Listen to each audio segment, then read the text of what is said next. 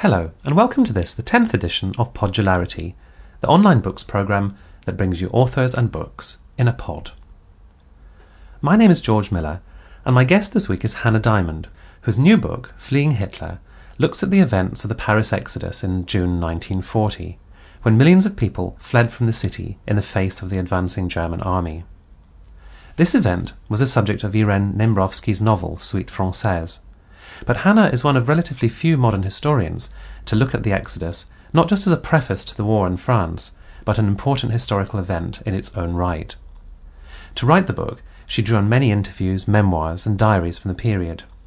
I asked her what the mood was in early June 1940 as Parisians became aware that the Germans were getting closer to their city. The first Allied bomb attack that really, I think, was a big wake up call to Parisians happened very early in June, actually, around about the third or fourth, and a, and a number of people were killed at that time. Which actually, looking, it, it wasn't a huge number of people compared to what else was going on in the war, but I think it did have a big um, impact on Parisians who thought, "Gosh, we we may well find ourselves at the centre of a war zone."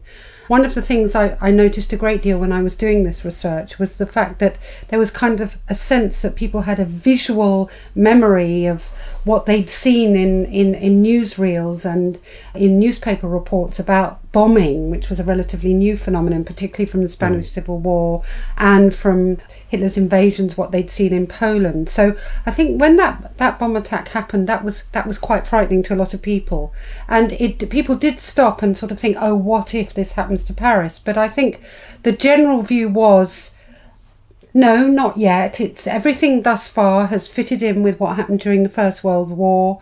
Paris was threatened then, and it did look like the Germans could possibly invade, but then we drove them back. So I think still in June, know, Parisians were generally quite confident mm. that it would probably be okay in the end. And when did that confidence really begin to, to waver?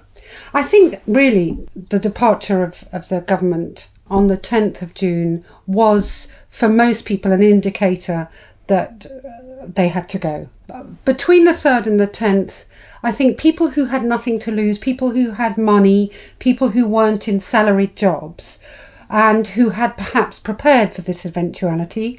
Some Jews, for example, who had good reason to be fearful, had made already made arrangements, and I think particularly one tends to point to the 8th arrondissement and the 16th arrondissement they these were the areas of paris that, that emptied first because the, these people were rich they and they could afford to leave and mm. they had sometimes made arrangements but others who couldn't hung on it was only i think on the 10th of june when it was clear that the government was going and people found out in all sorts of different ways. People who were near to government ministries who saw what was going on could see it, and mm. they sort of immediately were frightened. What, mm. what the government's going? We must leave. Mm.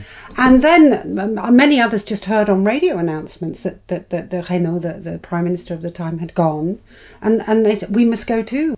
And people had to make their own arrangements because one of the striking things was there was there was no clear official evacuation plan, was there? The, the government was very torn, I think, in, in the interwar period about about what to do and, and, and how to deal with this. I think that probably the biggest error that, that was made was the, the, the, the belief when plans were laid that, that the Second World War would would follow the model of the First World War and the feeling was that if there would be another war, it would all be dealt with very quickly, and to put very detailed evacuation plans into place would be counterproductive. It was defeatist. To, it would it would panic the mm. populations, mm. and and so there was some element, however. I mean, I think in the book I, I reproduced the photograph of the, the blackboards appeared around Paris, suggesting trajectories that people might take if they were to be evacuated and so on. So this was talked about, and I think it kind of reassured Parisians into a false security that if, in the unlikely eventuality it were to be necessary, those plans were there. Mm. So that actually, when it came to it, around about um, the 9th, 10th, 11th of June, and the government had gone, the officials had gone, the police had gone, mm. the firemen mm. had gone, and people realised actually they were being completely left to their own resources, mm. and they just sort of rushed to uh, stations, trying trying to get onto trains, and if they had cars to mobilise, they would. And it was basically the the roads heading out of Paris, particularly heading south, were completely gridlocked. You mentioned people in cars and people in trains, but a lot of people didn't have access to those forms of transport, so they had to use bicycles or set off on foot. The impression I got from the testimonies that I saw was that people would try the stations first, mm. or they would try to see if neighbours would find a space in their car or whatever. And if all else failed, they just picked up whatever wheeled vehicle they could find, which may have been a bicycle. Hmm. A lot of people use bicycles to carry luggage Yes. actually and push them. And there's a very striking picture of a pram with an old lady in it. Yes, yes, incredible, astonishing. incredible. And I think that was that was the other thing that I noticed was people weren't sure what to do with the elderly, hmm. whether they should take them or whether they should leave them, whether because the Germans had been built up to be such a terrible, terrible potential victor, they would exact all sorts of ghastly things on populations that they came across. But I think there was kind of a sense that if if the elderly were there, they they should be okay. I mean, I think the biggest fear was the propaganda had led people to believe that children's hands would be cut off and women would be raped. But I think people were very torn about leaving elderly relatives, but on the whole, they did. I mean, hmm. It is estimated that four fifths of Parisians left. And those who stayed were those who could not leave. They were old people. They were people who left it too late, or who didn't just didn't hmm. have the means to leave. So we're talking about, is it about 4 million people on the road and at, at the time of the accident? Yes, it is. It's quite hmm. extraordinary, really. I mean, it has to be said that Parisians swelled a number of hmm. displaced people who were already on the road Yes. because the Parisian exodus, which happened in June, from, is, is often referred to as being the kind of second exodus. There's a first exodus that happens earlier on in May when, when the Germans first invade France. Hmm. And really this these northern French, this this involves northern French, who are actually taken south who, quite effectively, much more effectively than this second exodus by trains. The SNCF, the French, the French uh, train system, manages to, I think, step up and to lay on lots of extra trains. And mingled in with these northern French are Belgians and Dutch people and people from Luxembourg. And those plans I mentioned earlier that had been laid in the interwar period had also warned and lined up a number of reception areas in the south and, and, and in the west of the country who had expected that in the event of war these populations mm. would need to be looked after Yes. and, and, and, and shelter would need to be found. And preparations were in place and on the whole it was it was quite well managed. Mm. But what they what what was not expected was this second huge population displacement Yes. displacement from Paris, which really uh, threw everything off course and, and it meant that those reception communities were completely overwhelmed. And because people had done it so hurriedly, you, you talk about people who didn't even have time to go home, who just felt they had to go. There was much less planning. People didn't, a lot of people didn't really know where they were heading, did they, when they set off? Well, well, one of one of the most remarkable things that I discovered in this research was how little French people actually knew about their own country, and that people set off completely unprepared. I mean, okay, how can you prepare? People who did prepare prepared as if they were going on holiday, and they took hmm. far too much. And they tried to take everything. And a lot of the testimonies talk about, well, what do you take into the unknown? People had no imagination. They had no understanding about what they were getting into. They had no idea of how many people were going to be involved. They some people put layers and layers of clothing on because they thought this would be the easiest way to carry their belongings and women set out in the wrong kinds of shoes and the roads and the stations of um, the Exodus are were stuffed with people set off on these journeys and realised they couldn't manage to carry what they'd taken and just abandoned it. And the lost properties, uh, offices of all these railway stations were absolutely stuffed with people's personal possessions and this, this, th- th- really this terror, all these personal tragedies of people who tried to take away their their most loved possessions and just couldn't sustain their journeys is is, mm. is very touching. And some people just turned around and went back again because they couldn't do it. They mm. just couldn't manage. They people had people arrived. And, um, some of the better organised communities organised roadblocks to try and succour and help some of these refugees, particularly those who were walking, because they ran out of food. They did. People didn't take food and water. They mm. imagined they set off in their cars, imagining they could buy petrol along the way in the normal way. They they'd no sense of what what the situation was like, and some of the medical reports talk about people who had terrible blisters and had inappropriate shoes hmm. on, and they just couldn't walk anymore. It it was quite extraordinary, really, and hmm. climate the, the change in climate from north to south of France, people actually didn't know that it was much hotter in the south of France. And June, it was unseasonably Yes. hot. June's a nice time of year.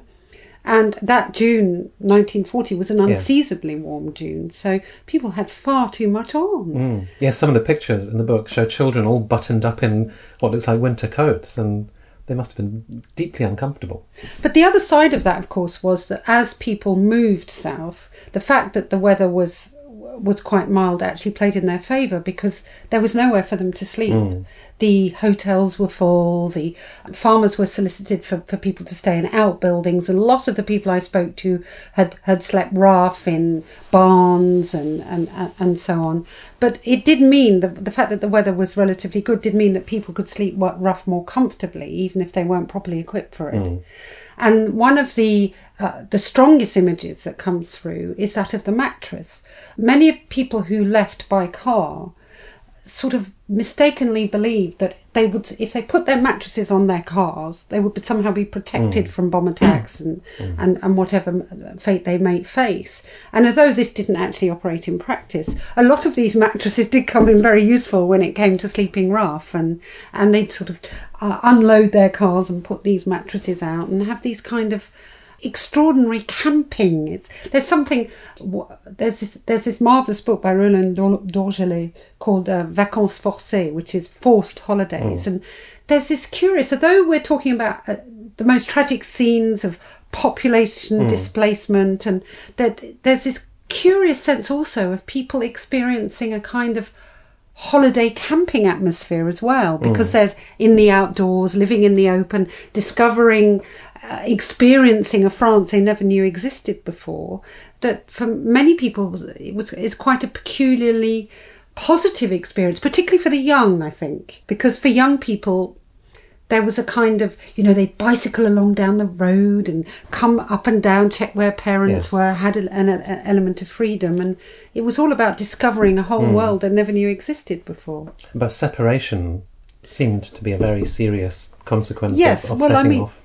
the other side of that is and, and of course when you're doing this kind of history with personal testimony and there is no one story i mean there's such a mm. multiplicity of experiences and so much there are so many different stories about people on the road during the exodus it's you can't collapse it in and while some people found experiences positive another side of this was because of the volume of people because of the lack of understanding of what people were getting to. There enormous number of of people lost each other. There was a sense, I think, that people sort of followed each other because they all thought that everyone else knew where they were going and that they'd sort of go in the same way. And then there would be alternative routes they could take. Something that I found quite difficult as a, as a parent myself to to understand was the fact that mothers were sometimes so desperate to get their children away mm. from the the, the the Germans and most of the accounts do give you this very strong sense that the Germans are bearing down and there's this terrible pressure to escape would hand over their children quite blithely to people who had space in their mm. cars or some the military convoys of course were also withdrawing from the front and and and they did take on you know they would if they had room they would mm. take on refugees and particularly children. So mothers would sort of hand over children to these rather anonymous soldiers or unknown other people fleeing imagining that they would sort of all somehow end up in the same place and of course became separated Yes. from them. And one of the biggest problems uh, once the Exodus came to an end was to try and put these people back together, find ways of tracing children who really couldn't say a great deal about who their parents Yes. were. And the threat of aerial attacks by the Germans was very real, wasn't it? Well, yes, there's there's actually I don't go into this in a, a great deal in my book because it's not an area that I feel that we can adequately explain. There's there, there's quite a lot of controversy about who it was who was actually firing on hmm. these populations, but it's quite clear that they were being fired on. I suspect that Hitler really just wanted to create as much panic and terror as he could to show to show how powerful he was, and he did he did undertake a real policy of creating complete uh, misery for these refugees who sometimes there would be soldiers intermingled with them. And it may have been that where there were serious convoys of soldiers uh, that that this is a more understandable step but um, yes, that they, they, they had to take cover. They were unexpected, particularly machine gun ta- attacks. There's a marvelous scene actually in uh, a wonderful film called Jeux Interdits, which was released in the 50s. Which the beginning part of the of the, of the film shows very clearly how, how this operated and how people took cover. And I think they were terribly, terribly frightened at the beginning, but it became so regular that it also became hmm. almost became a mechanical experience to take cover, hmm. rush under, rush off the road, hide, and then to come back on the road and continue and leave those who'd not survived that particular attack. Hmm. To what extent do you think the Exodus facilitated the Vichy regi- regime, which followed very quickly after France was, was overwhelmed by the Germans? Well, I think that really the confusion and the trauma that the Exodus uh, represented for many, many French people, because even if people weren't directly involved in the Exodus themselves, as in not they didn't actually leave their own homes, I think the arrival of these refugees in the south had a huge impact on those communities in the south and in the west who who who saw uh, the state of these totally destitute people who had nothing and who were hungry and who had who who were just running uh, did speak volumes about the situation France found herself in and and something had to be done. People felt that this couldn't go on, that people were going on on journeys being refused shelter because there simply wasn't any room and communities couldn't cater for them. And I think that Pétain emerged as a very reassuring uh, father figure who who very explicitly says in his 17th of June speech that his heart goes out to the to the refugees and and that the exodus itself really created the opening he needed to be able to step into power and make convincing arguments about staying with the French people in their moment of Yes. need. Whereas others of course were preaching departure De Gaulle had, had gone to London. yeah, De Gaulle had gone to London, but but you know even Reynaud was very he was very keen to carry on the fight, he- whether be it from London or from mm. North Africa, but found himself outmaneuvered by Pétain and those around him who who felt that they shouldn't leave the French mm. people, that there was this this notion of staying in the patries, keeping mm. within French territory, and and trying to make a deal with the Germans Yeah.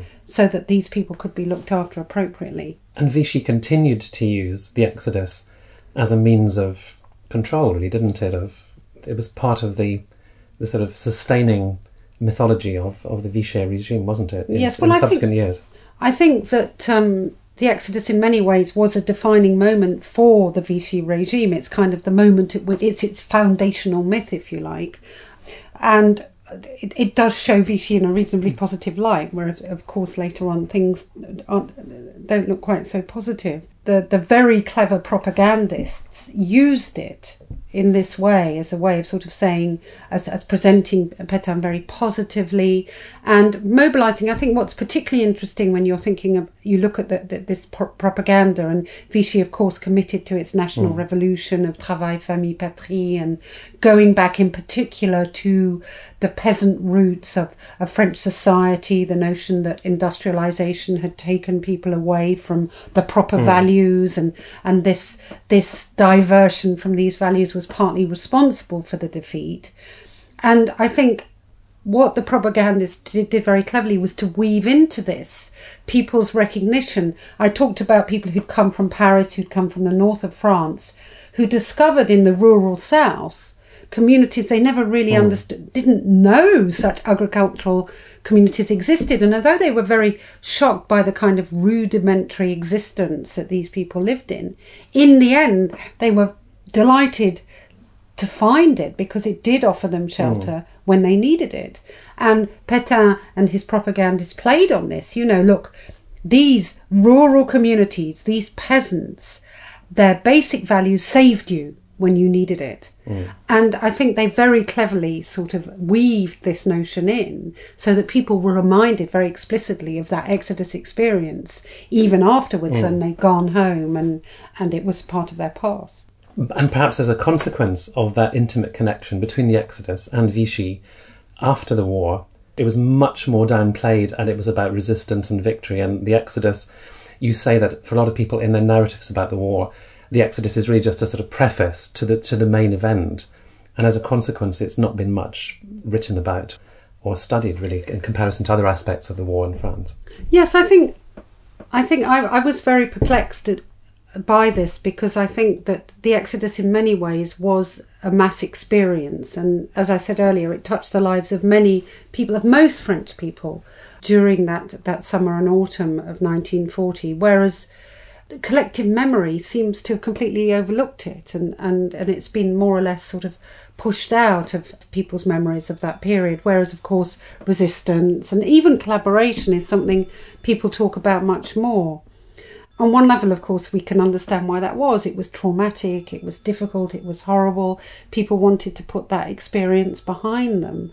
But I also suspect there was no vocabulary to talk about mm. it. There was no rehearsed way of expressing what had happened. And many of the people I did speak to when I was doing the research for the project just just didn't seem to really be able to engage very much with that experience. Although they'd they'd certainly lived through it, it it had, it took up a very small number of words yeah. and a small amount of their attention until they got to the really big story, which was the occupation yes. and, and so on and so forth. But I do think that may be beginning to change. I mean, there have been a few films recently. I think the Irene Nemirovsky book has. It has been very much celebrated and, and it's having a very positive impact on people comparing their own Exodus experiences mm. with what she relates and did people feel that she represent her book represents what they experienced and i think it is doing precisely that creating a vocabulary yes. that people can now talk about the exodus. And my hope is that that all of those kinds of stories will now come to the mm. fore much more. Though the other side is of course people are quite old. Uh, people who were uh, people who I spoke to referred to themselves as, as, as les enfants de l'exode, the children of the Exodus. So it's, mm. you know, it's not easy because childhood memories are more distant again. But I think those stories are beginning mm. to, to be teased out and come to the fore. From what you say in the book, it seemed to me that, that literature and cinema had taken it up more readily than historians had. Is that, yeah, is well, that fair? Well, historians, and particularly historian French historians, want to write scientific history, and by scientific they mean archive-based, where we have sources that we can cross-check. and And the problem, of course, with the Exodus is that we don't really have archives. Mm. We don't. The police reports that historians use very intensely to base their uh, historical research around simply don't exist because most of the police, most of the fonctionnaires, most of most of those administrations left their posts. And really the only information we have to piece this experience together comes from talking to people about their past experiences, narratives, novels, mm. uh, stories, life stories. And of course, there is this problem, particularly in France and for historians generally, that these are particular sources that some historians aren't as comfortable about working with. But I would argue that they that archives also can give uh, reasonably one-sided views, and that uh, I I believe that by looking at a, a wide range of of narratives of various different kinds, it does help us to build up a picture of, of, of this particular experience. Mm. But I think in terms of having histories having been left out of prof- professional historians not choosing to write about the Exodus. That that is what explains it. And because many men had been mobilised already, the Exodus particularly affected women and children. Mm. And yet there are comparatively few women's accounts in, com- in proportion to men's. I, I wrote my first book about women in the Second World in France, World War in France, and I, I was very interested in looking at this as, as a particularly gendered experience. But I just I, I just found it terribly difficult to find the sources. You know, women were not in the habit of writing at that time. I did find some, but it's true that the people who wrote about the Exodus were, tended to be male novelists, male commentators, who were much more likely to write hmm. about what happened to them. I mean, I use Simone de Beauvoir Yes. quite a lot. She she she did write about that period, but she was pretty exceptional. And I'm sure there are lots more accounts and lots more personal diaries of these events out there in people's attics Yes. and so on. But it's Which perhaps your book will help to bring to light. well, that would be a wonderful thought. Yes, definitely. Hannah Diamond, thank you very much. Thank you.